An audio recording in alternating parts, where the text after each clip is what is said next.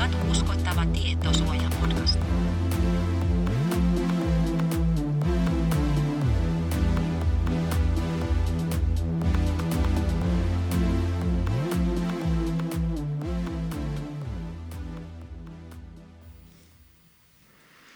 Tervetuloa kuuntelemaan Tietosuojamakasiinia eli katuuskottavaa tietosuojapodcastia. Tämä on podcast kaikille teille, jotka työskentelette tietosuoja-asioiden parissa. Podcastin vakioääninä tuttuun tapaan Hanna Lankinen ja Hannu Järvinen. Ja kuten ennenkin, olemme tässä podcastissa äänessä yksityishenkilöinä, eli tavanomaiset vastuuvapauslausakkeet ja vastuurajoitukset soveltuvat. Meille voi edelleenkin lähettää palautetta jakson tiedoissa olevaan sähköpostiosoitteeseen. Ja voit myös seurata meitä tässä kuuluisassa X-palvelussa, jos haluat. Se onnistuu tunnuksella TS Makasiini. Niin, sillä X-palvelussa ei ole tainnut olla meidän edellisestäkään jaksosta mitään. Pitäisi ilmeisesti aktivoitua sinne, mutta kun on seurannut sitä häslinkiä, mitä sen palvelun ympärillä käydään niin, tai on, niin ei ole tullut mieleenkään lähteä sinne päivittelemään mitään. Oletko sinä päivittänyt ehkä? En ole päivittänyt ja en sano, että tämä olisi mikään henkilökohtainen kannanotto kyseisen palvelun suhteen, mutta huomaan jotenkin, että käytän sitä vähemmän kuin aiemmin. Eli ehkä se sisältökin on siellä tietyllä tavalla kaventunut ja muuttunut, että löydän itseni enemmän jostain muista palveluista kuin X-palvelusta. Eli meidän täytyy nyt sitten tätä viestintäsuunnitelmaa tietosuojamakasiinin osalta vähän tarkentaa ja miettiä uusia kanavia, miltä, mistä me löydetään kuulijoita ja miettiä YouTubea ja Facebookia ja muuta.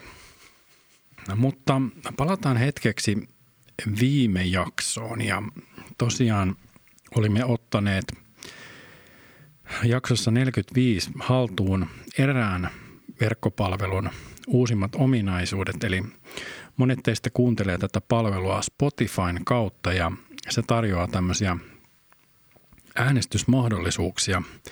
Eli voimme esittää kuulijalle kysymyksiä ja siinä voi sitten antaa kommentteja ja, ja äänestää meidän laatimiin kysymyksiin. Ja tämähän meni hyvin tämä ensimmäinen kerta, nimittäin kysyimme kuulijoilta, että tulisiko GDPR avata ja uudistaa perusteellisesti. Ja tämähän liittyy siihen jakson 45 keskusteluun GDPRn uudistamistarpeesta ja olimme asettaneet vaihtoehdot kyllä, ei missään nimessä, en osaa sanoa ja viimeisenä GDPR ei kiinnosta. Ja oletan, että suurin osa kuulijoista me vastasi, nimittäin saimme yhdeksän vastausta – ja tulokset on sillä lailla aika selvät, että kyllä vaihtoehto sai 55 prosenttia äänistä. Eli selvästi tietosuojamakasiinin kuulijakunnassa on uudistushaluisia henkilöitä. Ei missään nimessä sai sitten 33 prosenttia ja en osaa sanoa 11 prosenttia, mutta ilokseni havaitsin, että GDPR ei kiinnosta vaihtoehto, niin se on se on saanut nolla prosenttia, eli kukaan ei kannata sitä tai ilmeisesti meidän kuulijat kuitenkin kokee tämän GDPRn kiinnostavaksi. Näin tästä voi varmaan päätellä. Tai sitten on saattanut käydä niin, että jakso on kuunneltu Spotifysta, mutta koska äänestäjiä ei ollut enempää kuin yhdeksän henkilöä, niin loput ovat ottaneet kantaa tämän kiinnostamattomuuden puolesta sitä kautta, että eivät ole edes äänestäneet. Joo. Nyt jos menette sinne jaksoon, niin se saattaa olla se äänestys jo kiinni, mutta Spotify edelleen tarjoaa tämmöisiä vaihtoehtoja, että voi kirjoittaa vapaata palautetta, niin palautetta ilmeisesti voi laittaa nyt tätäkin kautta ja luemme sitä mielellämme. Sinänsä palaute on hyvä teema, nimittäin taisimme siinä viime jaksossa todeta, että palaamme taas linjoille, kun meille tulee jotain kiinnostavaa aihetta, mistä haluamme itse puhua ja nyt meidän oli melkein pakko palata linjoille, koska huomasimme tuossa laadunvalvonnan yhteydessä, että meillä on jäänyt yksi kuulija toivekin toteuttamatta. Saimme nimittäin jo maaliskuussa perustellun toiveen käsitellä tiettyä asiaa ja, ja nyt koimme nyt tärkeäksi, että otetaanpa tämä nyt käsittelyyn, jotta palvellaan myöskin tätä kuulijakuntaa ja heidän toiveita.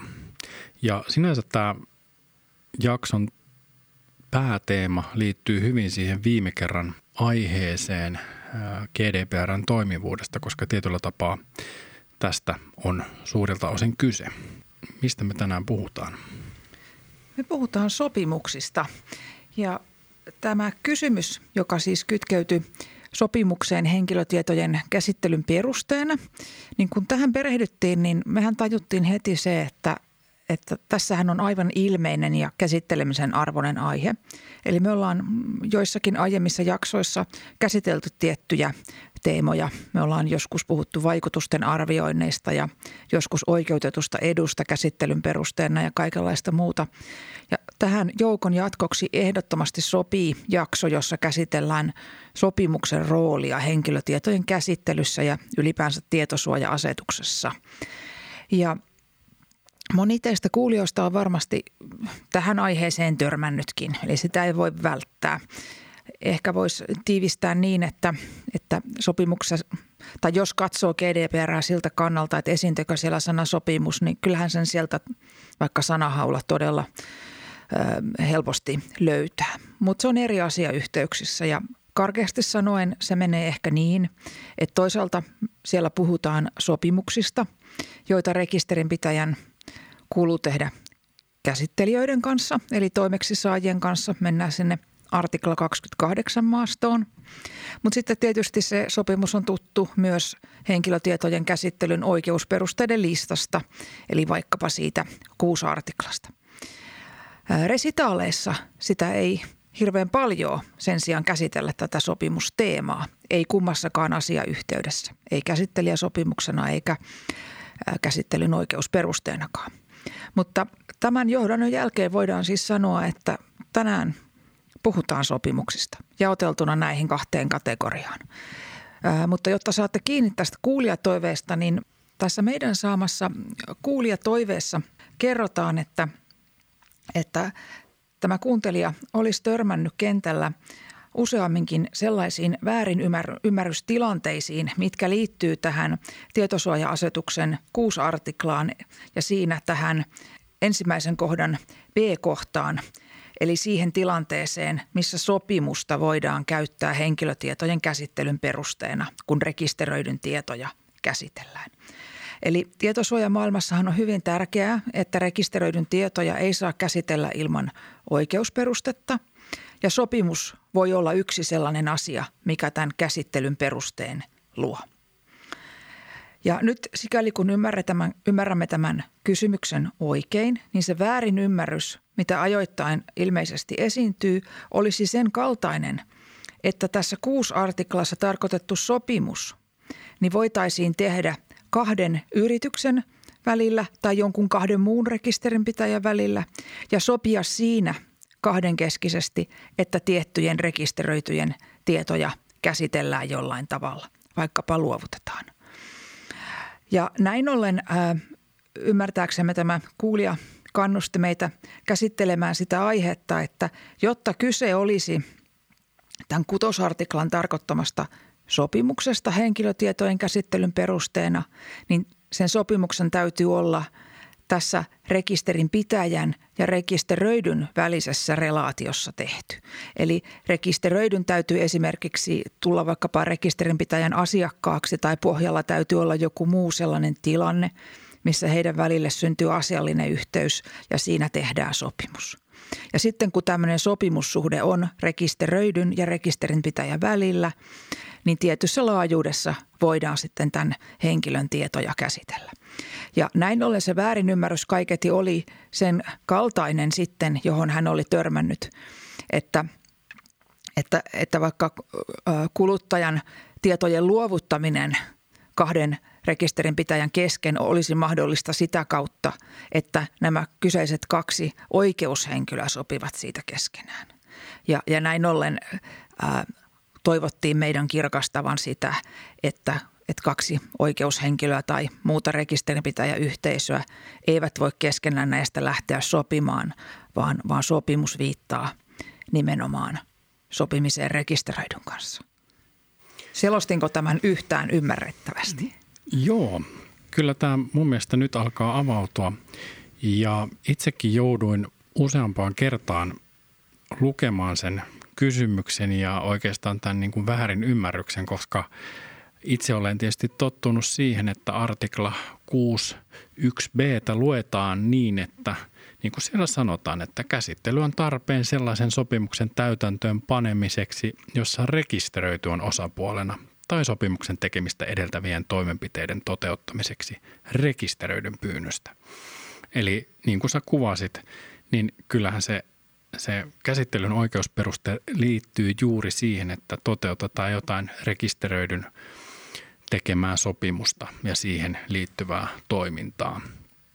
Ja meni mulla ainakin henkilökohtaisesti hieman, hieman sitten alkoi ajatus laukkaamaan, että minkälaista, minkälaisia niin kuin sopimusrelaatioita tässä sitten on, on sitten kysyjä tarkoittanut, mutta kun esimerkiksi katsoin tota oikeusministeriön lausunto, lausuntopyyntöön annettuja vastauksia, niin sielläkin oli nostettu tämä kysymys, että voidaanko sopimusperustetta, tätä käsittelyoikeusperustetta käyttää myöskin yritysten välisissä ää, sopimuksissa ja tilanteissa.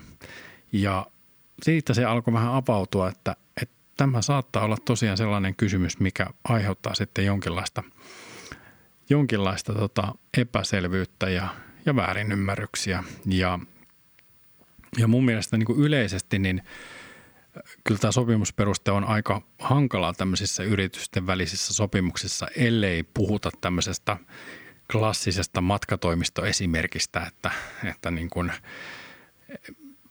henkilö varaa pakettimatkan ja, ja sitten niin kuin matkatoimisto sitten hoitaa hotellin, niin kyllähän siinä, siinäkin niin kuin toteutetaan sitä rekisteröidyn matkatoimiston välistä sopimusta, rekisteröidyn ja matkatoimiston välistä sopimusta ja siihen otetaan uusia kumppaneita, lentoyhtiöitä ja muuta, jotka käsittelee sitten tietyllä tapaa sen sopimuksen mukaisesti sitä, sitä tota, henkilön tai sen rekisteröidyn tietoa, mutta – ei siinäkään nyt mitään tämmöisiä niin kuin yhteistyösopimuksia tai muuta ehkä tarkoiteta sellaisissa, ajatu- sellaisissa, sellaisissa kuvioissa. Ja voisiko tätä tematiikkaa vielä nyt selventää ennen kuin uppoamme syvemmälle tähän sopimuskeskusteluun, niin sellaisen esimerkin kautta, että jos ajatellaan, että otetaan nyt vaikka yritystoiminta esimerkiksi, koska se on helposti ymmärrettävää, että jos Rekisteröity on tietyn yrityksen asiakas ja yrityksellä on näin ollen hänen tiedot vaikkapa asiakasrekisterissä. Ja sitten tämä yritys, joka on rekisterinpitäjä, niin saa jonkun kiinnostavan yhteistyötarjouksen joltakin toiselta yritykseltä ja vaikkapa tämän yhteistyön puitteissa olisi sitten toiveena se, että tämä tämä alkuperäinen rekisterinpitäjä yritys sitten luovuttaisi näiden asiakkaidensa tietoja tälle toiselle yritykselle. Eli haluttaisiin sopia yhteistyöjärjestelystä, johon kuuluisi henkilötietojen luovuttaminen. Niin, niin tällaista luovuttamiseen liittyvää käsittelytoimenpidettä – ei voi niin kuin oikeuttaa ja rakentaa yksinomaan sen varaan, että nämä kaksi yritystä tekevät keskenään tätä yhteistyötä koskevan sopimuksen ja kirjoittavat siihen, että tietoja luovutetaan tällä ja tällä tavalla ja tähän tarkoitukseen. Jos tämmöiseen yhteistyöhön päädytään, niin varmasti tällainen sopimus asiasta tarvitaan, mutta sinänsä se, se yrityksen oikeus käsitellä näiden rekisteröityjen tietoja sillä tavalla – että niitä käytetään tämmöisessä yhteistyössä ja luovutetaan toiselle, niin sitä oikeutta ei voi rakentaa yksinomaan sitä kautta, että tehdään kahden yrityksen välinen sopimus, vaan se vaatii muita toimenpiteitä suhteessa tähän rekisteröityyn. Ja kohta varmaan puhutaan oikeutetusta edusta ja suostumuksesta ja kaikenlaisesta. Eli siinä voi olla monenlaisia mekanismeja, millä voidaan luoda ne edellytykset – että tällainen yhteistyö on mahdollista. Mutta pointtina on sanoa kuitenkin, että niitä on, on aika hankala, ehkä jopa mahdoton luoda vain sillä tavoin, että ajatellaan, että no hei, me vaan keskenään sovitaan näin ja sen jälkeen datat liikkuu.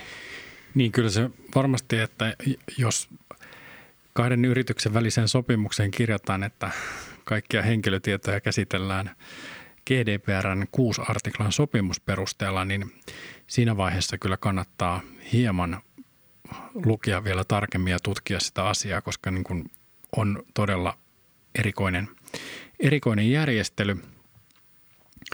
Ja taisi tämä kysyjäkin huomauttaa siitä, että kyllähän sitten pitäisi käyttää muita oikeusperusteita, kuten oikeutettua etua tai, tai suostumusta sitten, sitten sellaisissa tilanteissa. Mutta ehkä tätä asiaa vielä niin sanotusti sekoittaa tämä seikka, että, että nämä yritysten väliset tietojenkäsittelysopimukset, niin ne on yleensä alihankintakuvioita – ja tietosuojaslangissa puhutaan artikla 28 mukaisista sopimuksista, missä siis kyse on siitä, että, että palvelun tarjoaja käsittelee rekisterinpitäjän puolesta ja lukuun jotain henkilötietoja. Ja niissä sopimuksissahan ei määritellä sitten niin kuin, että yleensä, että millä perusteella niitä henkilötietoja käsitellään, koska se on niin rekisterinpitäjän velvollisuus sitten määrittää se oikeusperuste – mutta tämäkin saattaa niin kuin, tämä artikla 28 maasta sitten ehkä sotkea tätä kuviota, että, että virheellisesti niin kuin oletetaan, että tässä jollain tavalla käsitellään henkilötietoja sopimusperusteella, eli artikla 6.1b alla. Eli tiivistäen voi vielä yrittää kirkastaa tätä niin, että jos ajatellaan yritysten tai muiden oikeushenkilöiden välillä tehtäviä sopimuksia ja yhteistyökuvioita ylipäänsä, niin varmaan valtaosa käsillä olevista tilanteista on sellaisia, että ne ovat menomaan käsittelyn toimeksiantotilanteita, mitkä katetaan sopimuksin. Ja silloin on ymmärrettävä, että sen käsittelijän eli sen toimeksi saajan oikeudet käsitellä henkilötietoja eivät voi olla laajemmat kuin sen alkuperäisen rekisterinpitäjän. Ja edes sopimalla ei voida laajentaa sen käsittelijän toimintamahdollisuuksia siitä, mitä se rekisterinpitäjä itse voisi tehdä. Ja käsittelijä tosiaan toimii tietysti rekisterinpitäjän puolesta ja lukuun. Mutta vaikka näitä, näitä sopimuksia käsittelytoimeksiantotilanteisiin liittyen on tietysti varmasti eniten, niin kyllä yhteiskunnassa varmasti voidaan paikantaa myös sopimuksia, jotka ovat sitten ää, muunlaisia, eli, eli saattavat sisältää elementtejä, joissa kaksi rekisterinpitäjää luovuttavat tietoja keskenään. Eli se ei ole siis käsittelyn toimeksiantosopimus, vaan se on tilanne, jossa tietoja luovutetaan. Tai, tai sitten varmasti on käsillä myös tilanteita ja sopimuksia, jotka liittyy yhteisrekisterin pitäjyyteen. Eli erinäiset entiteetit sopivat keskenään henkilötietojen käsittelyn tavasta, joka luo heille tämmöisen yhteisrekisterin pitäjyyden ja myös se täytyy kattaa sopimuksin. Eli tiivistäen, jos törmää tilanteeseen, missä oikeushenkilöiden välillä on tehty sopimuksia tietosuoja-asioihin liittyen, niin kannattaa aina ensimmäisenä kirkastaa itselleen tämä rooli ja asetelma. Käsittelyn toimeksiantosopimus, kahden rekisterinpitäjän välistä yhteistyötä ja luovuttamista koskeva sopimus, vaiko sopimus yhteisrekisterinpitäjyyteen liittyen. Nämä lienee ne tyypillisimmät käyttötapaukset. Niin ja ehkä toi, että jos miettii yht, sopimusta yhteisrekisterinpitäjien välillä, niin siinä varmasti voisi kuvitella olevankin joissain tilanteissa mahdollista, että rekisterinpitäjät yhdessä toteavat, että tämä kuluttaja, jonka, jota palvellaan tämmöisenä yhteisrekisterinpitäjyyskonseptin alla, niin, niin se perustuu sitten sen rekisteröidyn kanssa tehtyyn sopimukseen. Siinä se olisi aika luonteva, mutta näin kun sitten näissä muissa, muissa relaatioissa, niin se vaatii jo vähän niin kuin enemmän – ajattelua. Ja tässä ennen kuin laitoimme tallennuksen päälle, niin mehän mietimme kuumeisesti semmoista esimerkkiä, että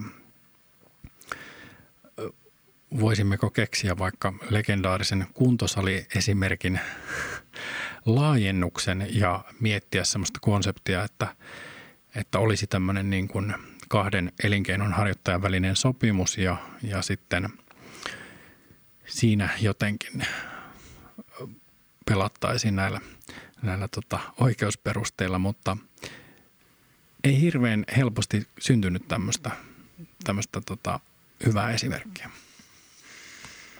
varmasti tietysti, jos esimerkin olisi halunnut kehitellä, niin, niin tietojen luovuttaminen esimerkiksi suoramarkkinointikäyttöön tai johonkin muuhun vastaavan kaltaiseen käyttöön, niin, niin sen ympärille se esimerkki olisi ehkä, ehkä syntynyt. Eli tietojen luovuttaminen yhdeltä rekisterinpitäjältä toiselle markkinointikäyttöön ja sopimuksen tekeminen tähän tilanteeseen liittyen. Ja sitten kun olisi haettu sitä perustetta, millä rekisteröityjen dataa olisi markkinointikäyttöön voinut luovuttaa, niin varmasti silloin olisimme kehittäneet sen esimerkin sen ympärille, että se tehdään joko oikeutettuun etuun perustuen tai mikseipä vaikka sitten ää, suostumuksienkin perustuen tietyissä tilanteissa.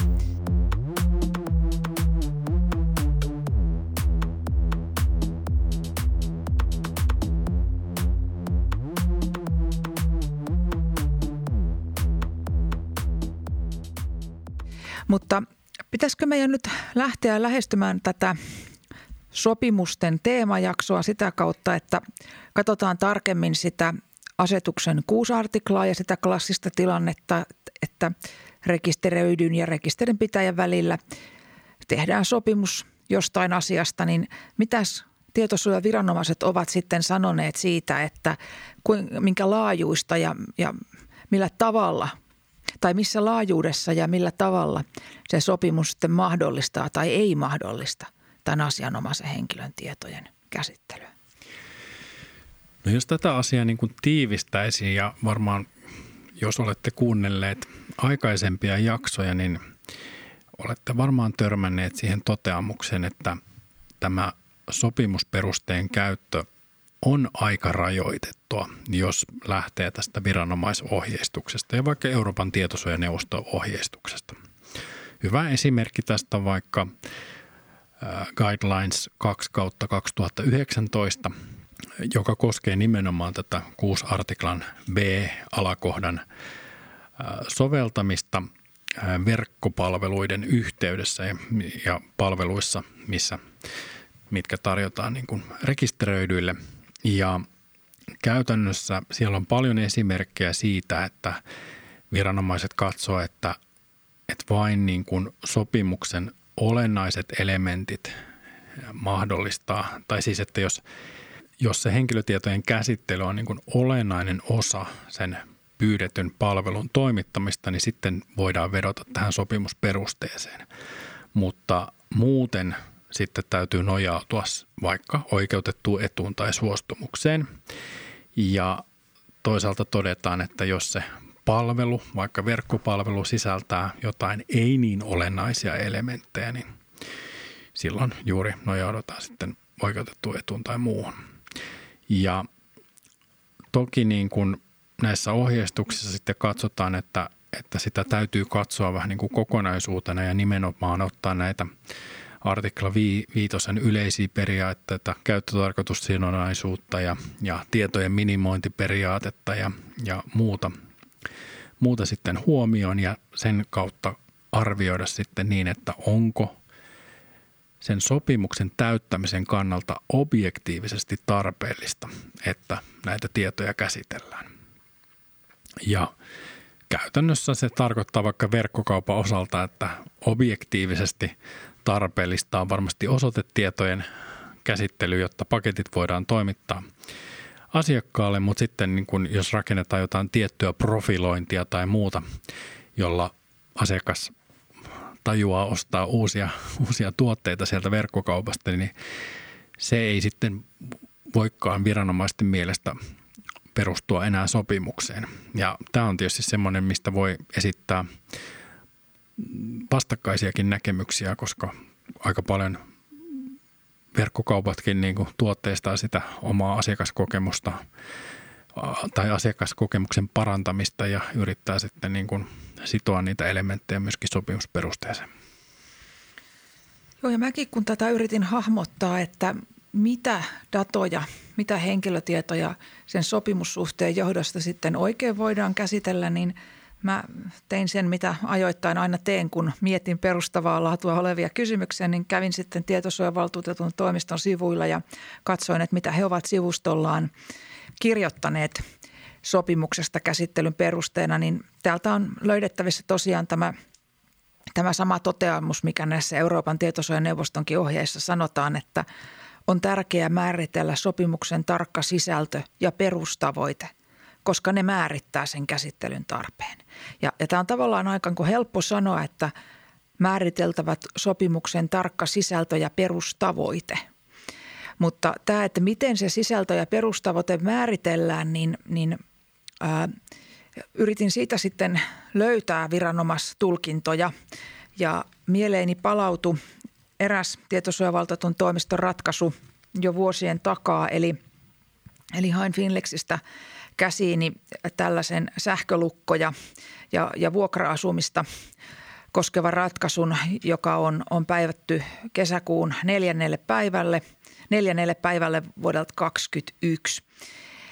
Ja, ja tota, tosiaan otsikkona asuintalojen sähkölukkojärjestelmään liittyvä henkilötietojen käsittely ja tässä oli ö, kyseessä tällainen ö, vuokra, vuokra-asuntoja sisältävä asuintalo ja siellä sitten ö, käytännössä vuokranantajana toimiva yhtiö oli ottanut siellä käyttöön tällaisen lukitusjärjestelmän, joka rekisteröi asukkaiden liikkumisia sen jälkeen, kun he olivat sitten tähän taloyhtiöön muuttaneet ja siellä liikkuivat joko yhtiön sisätiloissa tai näillä ulkoalueilla, kuten vaikkapa – roskakatoksilla. Ja tietysti tämä, aina kun puhutaan liikkumisen seurannasta, niin, niin silloin siihen tulee, niin kuin, jos ajatellaan perusoikeusulottuvuutta, niin, niin tietysti monenlaisia muitakin näkökohtia ehkä kuin pelkkä yksityisyys. Mutta mikä tässä ratkaisussa on nyt sitten esille nostamisen arvosta tällaisessa sopimuksiin keskittyvässä jaksossa, niin, niin tähän lähtee siitä, että ää, tämä tietyllä tavalla linjaa tämä ratkaisu sitä, että – että oliko tällaisesta liikkumista seuraavasta lukkojärjestelmästä ja sen käytöstä niin mahdollista sopia vuokrasopimuksessa. Eli tässä päätöksessä kerrotaan, että, että vuokrasopimukseen oli sisällytetty viittauksia internetsivustoihin, josta oli saatavissa tarkempia tietoja tällaisen liikkumista seuraavan sähkölukkojärjestelmän teknisestä toteutuksesta – mutta en nyt käy tätä sen tarkemmin läpi, miten tässä niin kuin arvioitiin muun muassa tällaisen liikkumisen seurannan tarpeellisuutta ynnä muita esimerkiksi minimointiin liittyviä seikkoja, mitkä ovat sinänsä erittäin relevantteja.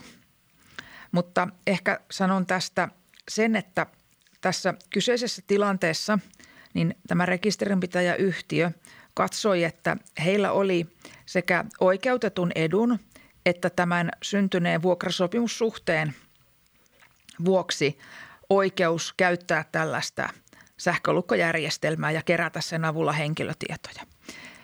Ja sitten kun katsotaan, mitä tietosuojavaltuutettu sanoi tästä nimenomaan tämän kutosartiklan kannalta ja tämän sopimussuhteen kannalta, niin täällä todetaan näin, että – Vuokrasopimuksen tarkoitus on sopia vuokrasuhteen ehdoista ja luovuttaa asunnon käyttöoikeus vuokralaiselle. Tämän päämäärän saavuttamiseen ei liity tarpeellisena osana henkilötietojen käsittely sähkölukkojärjestelmän kautta ja tietojen kerääminen vuokralaisen kulkemisesta kotitalosta, kotitalossaan. Lisäksi voidaan todeta, että silloin kun on olemassa vähemmän yksityisyyden suojaan puuttuvia vaihtoehtoja, henkilötietojen käsittelyä ei voida katsoa tarpeelliseksi sopimuksen täytäntöönpanoa varten. Näin ollen kulun seuranta ei ole objektiivisesti katsottavissa tarpeelliseksi vuokrasopimuksen täytäntöönpanemiseksi, eivätkä edellytykset käsitellä henkilötietoja tämän käsittelyperusteen nojalla täyty. Eli, eli juuri tuo, mitä edellä, edellä to, todettiin tuosta sopimuksen tarkasta sisällöstä ja perustavoitteesta, niin voitaneen sanoa, että ainakin tässä ratkaisussa sitä oli tulkittu sillä tavoin suppeasti, että oli määritetty sen vuokrasopimuksen tarkoitukseksi vuokrasuhteen ehdoista sopiminen ja asunnon käyttöoikeuden antaminen ja näin ollen mitkään tämmöiset lukkoihin liittyvät asiat eivät niin kuin enää olleet sen, sen sopimuksen perustavoitteen piirissä. Ymmärsinkö oikein? Mitä luulet? Näin mä taisin itsekin ymmärtää ja oliko tämä juuri se ratkaisu, missä ei ollut sitten niin kuin määritelty sitä, että mihinkä se voisi sitten se sähkölukkojärjestelmä, niin mihinkä oikeusperusteeseen se käsittely voitaisiin sitten perustaa? Kyllä, eli, eli tämä tavallaan äh, lausui sen, että sopia tästä ei niin kuin pätevästi voida. Mutta olisiko suostumus voinut tulla kyseeseen, olisiko oikeutettu etu voinut tulla kyseeseen, niin sitä varmasti kyseinen, kyseinen tuota, yhtiö on nyt sitten miettinyt. Eli tässä oli kyse asuntojen vuokraamisesta ja, ja jos niin kuin tätä aihetta käsittelee laajemmin, niin tähän tässä on esitetty argumentteja yleisesti tästä sopimusperusteesta, että, että kun on elinkeinovapauden periaate ja, ja on myöskin tunnistettu se, että, että elinkeinotoimintaa harjoittavat tahot voi niin sanotusti rakentaa sen palvelun haluamallaan tavalla ja ottaa siihen elementtejä, niin – tässä tietysti äh, kyseinen vuokranantaja tai tämän vuokra-asunnon järjestäjä, niin voisi katsoa, että tähän palvelukonseptiin kuuluu se, että tässä on myöskin sähkölukot tässä sopimuksessa mukana ja siihen liittyvät asiat, mutta tätä ratkaisua sitten pitää lukea niin, että viranomainen katsoo, että se ei voi olla tämmöisen vuokrasopimuksen olennainen elementti. Niin, siis tämä on juuri mielenkiintoista, koska mainitsit eh, elinkeinovapauden, olemassa on myös sopimusvapaus. Ja toki vuokra, vuokrasuhde on sinänsä asia, mistä taitaa omaa erityislainsäädäntöä löytyä, mutta valtaosa varmasti kuluttajien ja elinkeinonharjoittajienkin välisistä sopimuksista on, on sellaisia, että ei niistä hirveästi erityislaissa säädellä, että niihin sovelletaan sitten kuluttajan suojalakia tai mikä milloinkin sitten on käsillä se, se tapaus. Niin, niin tietyllä tavalla mm, juuri tämä konseptoinnin ajattelu ja se, että, että, että elinkeinoharjoittaja ikään kuin ei, ei voisi määritellä sitä palvelukonseptia ja sanoa, että teet meidän kanssa sopimuksen tästä tai sitten ettee, niin, niin tuntuu tavallaan niin kuin tässä sanotaan näin, että tämä asia on, on syytä tiedostaa, että nimenomaan sitä sopimuksen perustavoitetta, niin viranomaisohjeet neuvoo tulkitsemaan aika kapeasti. Niin, jos yrittäjä ottaa GDPR niin lukee sieltä se resitaali neljän, jossa sanotaan, että henkilötietojen käsittely on, on suuri, olisi suunniteltava niin, että se palvelee ihmistä ja rakentaa sitten hienosti sopimuksen, mihinkä sisältyy erinäisiä käsittelytoimenpiteitä, niin voi olla, että ei pystykään nojautumaan sopimukseen, vaan täytyy rakentaa sinne vaikka turvallisuuden – varmistamiseen liittyvien toimenpiteiden osalta sitten jotain oikeutettua etu tai muuta sitten käsittelyperusteeksi. Mm. Ja, ja nythän t- tässä suhteessa meillä taitaa olla käsillä sellainen tilanne, missä esimerkiksi tämän Euroopan tietosuojaneuvoston ohjeen lausumat, niin on osittain sellaisia, mitä ei voi tietosuoja-asetuksesta tai sen resitaaleista löytää. Eli viittasit tuossa resitaaliin numero neljä ja mä katsoin myös resitaalia numero 44, joka koskee siis tätä kutosartiklaa nimenomaisesti, niin tässä ainakin minä löysin tästä sopimuksiin liittyen vain yhden lauseen. Eli tässä sanotaan, että käsittelyä olisi pidettävä lainmukaisena, kun se on tarpeen sopimuksen yhteydessä tai suunnitellun sopimuksen tekemistä varten. Eli tavallaan niin kuin oikeusohjeena tämä on, aika lyhyesti sanottu, että on tarpeen sopimuksen yhteydessä tai so, suunnitellun sopimuksen tekemistä varten. Niin tavallaan antaa paljon, paljonkin pelivaraa, mutta sitten käytännössä tulkinnat on, on ollut ehkä hiukan, hiukan tiukempia. Mutta miksi me tästä nyt tänään puhumme, niin tietysti tarkoitus on viestiä teille arvon kuulijat siitä, että, että jos sopimusta haluatte käsittelyn perusteena käyttää, niin kannattaa olla tietoinen tästä tulkinnasta, mitä viranomaiset ovat esittäneet ja ajatella juuri noin, kun Hannu tuossa edellä sanoi, että onko sen sopimuksen rinnalle syytä sitten ottaa muita käsittelyperusteita, kuten oikeutettua etua tai suostumusta esimerkiksi, ja rakentaa se konsepti sitten sen päälle. Mutta tietysti sitten, kun puhutaan oikeutetusta edusta ja suostumuksesta, niin ei voi välttää tätä rekisteröidyn oikeuksien näkökulmaa. Ja tältä osin on, on niin kuin huomioimisen arvosta se, että jos käytetään oikeutettua etua, niin silloinhan me tarvitaan tietynlaiset intressipunninnat eli tasapainotestit ja me tarvitaan vastustamisoikeuden mahdollistamista ja rekisteröityjen informointia. Jos taas operoidaan suostumuksella, niin me tarvitaan silloinkin suostumuksen perumismahdollisuutta ja informointia. Eli sitten mitä enemmän ikään kuin tuodaan näitä palikoita sen sopimuksen rinnalle, niin sehän tietyllä tavalla sirpaloituu se kokonaisuus ja silloin rekisterinpitäjän, jos tulisi vastustamisilmoituksia tai suostumisen peruutuksia, niin pitäisi pystyä niin kuin nämä osiot tarvittaessa poistamaan tai lopettamaan, jolloin se konsepti pitäisi olla sellainen, niin kuin, että jos palaperistä putoaa kaksi palaa pois, niin lopputuloksen pitäisi vielä jotenkin olla niin kuin järjellinen.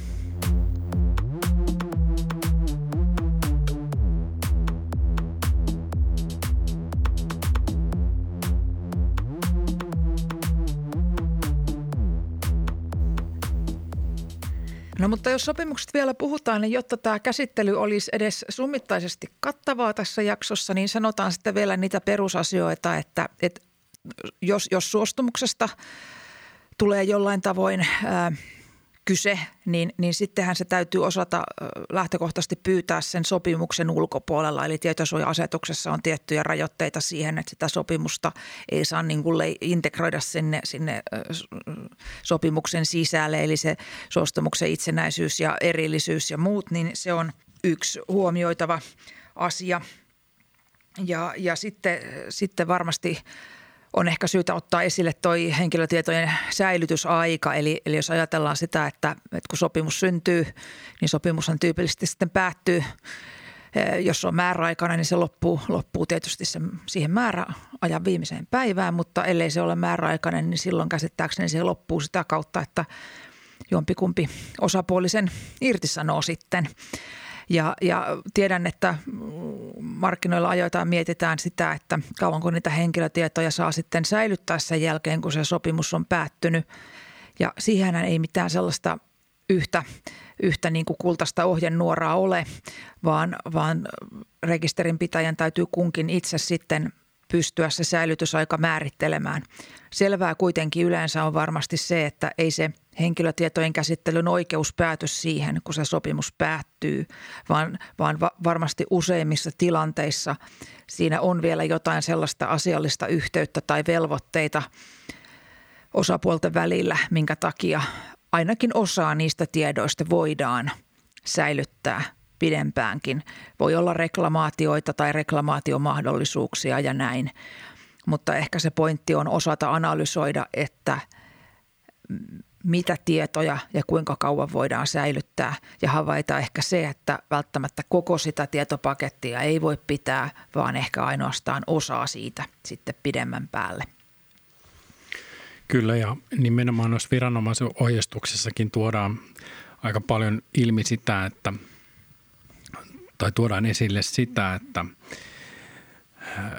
että myöskin se niin kuin sopimuksen päättymisen jälkeinen aika, niin sitä oikeusperustetta pitäisi erikseen arvioida. Eli välttämättä se sopimusperuste ei sitten enää ole järkevä sen sopimuksen päättymisen jälkeen, jos ei ole mitään reklamaatioita ynnä muuta, muuta sitten vireillä, vaan sitten ehkä pitää harkita tota 6.1 artiklan C-kohtaa, missä todetaan, että, että käsittely on laillista silloin, jos käsittely on tarpeen rekisterinpitäjän lakisääteisen velvoitteen noudattamiseksi. Ja tietysti osassa tapauksissa voi olla jopa oikeutettu etu sitten sopimuksen päättymisen jälkeen se säilytysperuste. Mun ymmärrys on kuitenkin se, että, että henkilötietoja ei tulisi sen sopimuksen päättymisen jälkeen säilyttää – noin pidemmän päälle pelkästään sitä varten tai sitä silmällä pitäen, niin jos se henkilö sattuu uudestaan tulemaan asiakkaaksi ja tekee uuden sopimuksen.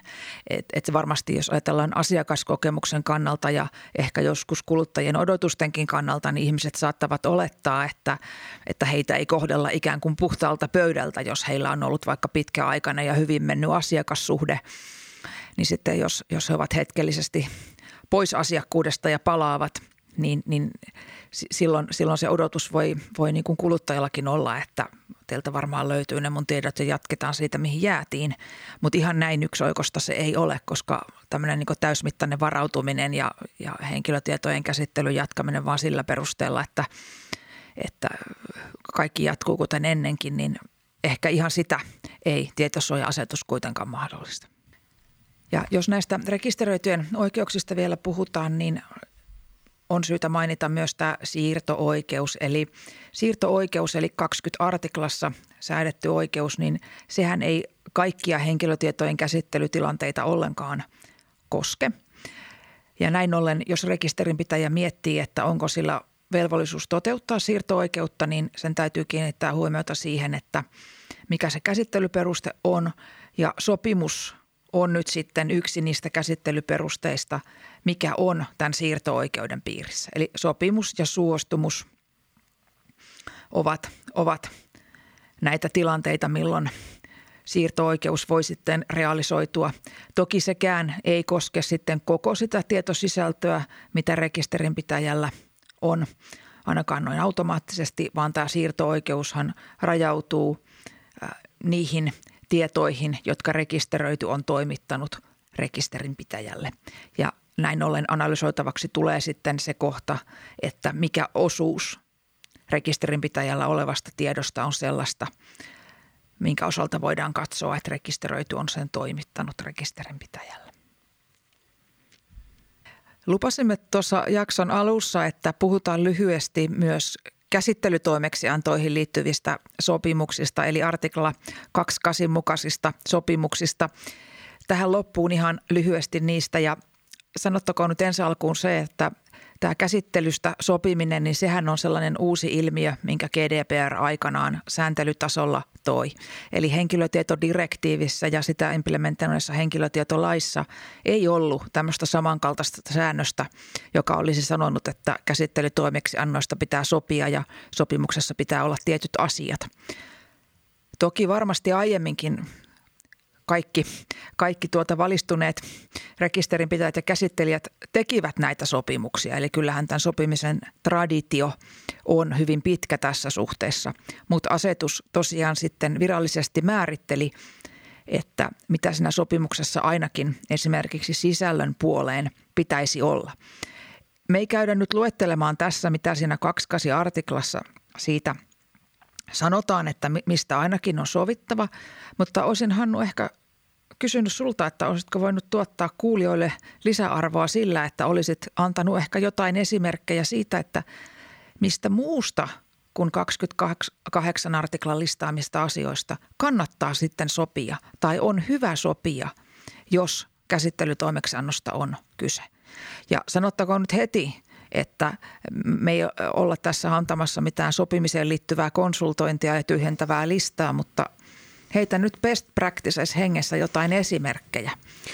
Niin, mä oon ainakin kuullut tuolta kentältä, että joskus se artikla 28 ehdot, joista itse asiassa taitaa komissio on julkaissut mallisopimuksenkin, niin ne ei aina riitä toimijoille, vaan yleensä saattaa olla tarvetta esimerkiksi sopia tarkemmin tietoturvaloukkauksiin, tietoturvaloukkauksia koskevista prosesseista ja siitä, että mitä tapahtuu, jos tai mitä tehdään ja mitkä on kummankin osapuolen velvoitteet sitten tämmöisen, tämmöisen tilanteen kohdatessa.